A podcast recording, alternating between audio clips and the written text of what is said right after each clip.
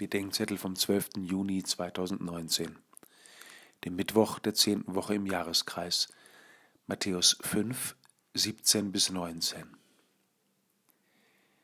Wie konnte der Eindruck entstehen, dass Jesus das Gesetz des Mose aufhebt?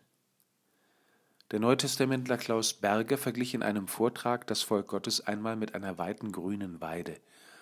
Diese Weide umgibt ein Stacheldrahtzaun, der das Verlaufen der Herde und das Einbrechen feindlicher Mächte verhindern soll. Das Lebensgesetz des Volkes Gottes hat seine Kontur am Zaun. Klaus Berger meinte, Leute, die sich immer am Gesetz abarbeiten, glichen Kühen, die sich am Stacheldraht blutig kauen, anstatt in der Mitte der Wiese die Weide zu genießen. Wo das Volk Gottes seine Lebensform von Gott her erkannt und lieb hat, da ist Gott in der Mitte und das Gesetz im Rücken.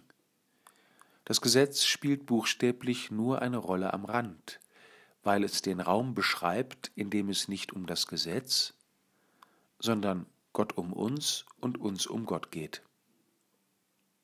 In Jesus wird Gott, der die Mitte ist, ein Mensch, und um der zerstreuten Menschheit willen verlässt die Mitte nun die Weide, er geht in das feindliche Land, um die Menschen zu sammeln. Er bleibt die Mitte des Volkes Gottes, aber der Raum, das Gesetz bekommt eine andere Kontur.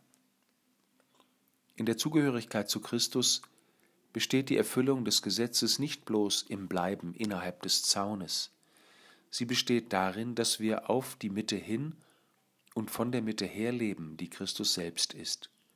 Von der Mitte her, indem wir mit ihm unsere Nächsten lieben, zu der Mitte hin, indem wir mit unseren Nächsten ihn lieben der die Mitte des Lebensgesetzes Gottes ist.